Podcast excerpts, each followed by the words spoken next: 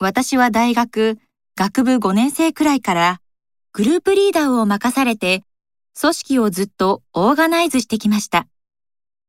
運営がうまくいかず、組織が空中分解した失敗を何度も経験しています。その経験から学んだことは、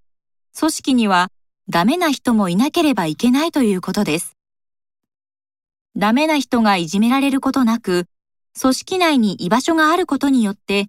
他の人たちの心が和らぎ、組織が平和になることを実感しました。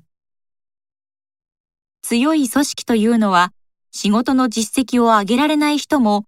ニコニコしながら働いている組織ではないかと思います。僕は宴会要員をやりますとか、僕は雑用は何でもやりますと言って、ニコニコして働き、周りの人も彼が雑用をやってくれるから本当に助かる。僕は彼の分も実績を上げようと言っている組織はうまく回ります。うまくいかない組織は周りの人たちがあいつは仕事ができない。あいつはダメだとそんなことばかり言っている組織です。ダメだと言われた人は辞めてしまいますが、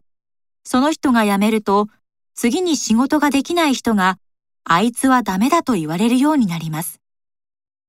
次々とダメな人間が見つけ出されて、ターゲットにされます。こんな組織がうまくいくはずがありません。ダメな人ほど大事というのは、私の独特の組織論かもしれませんが、共感してくれる人もいます。組織を動かしたことのある人たちには、結構わかってもらえます。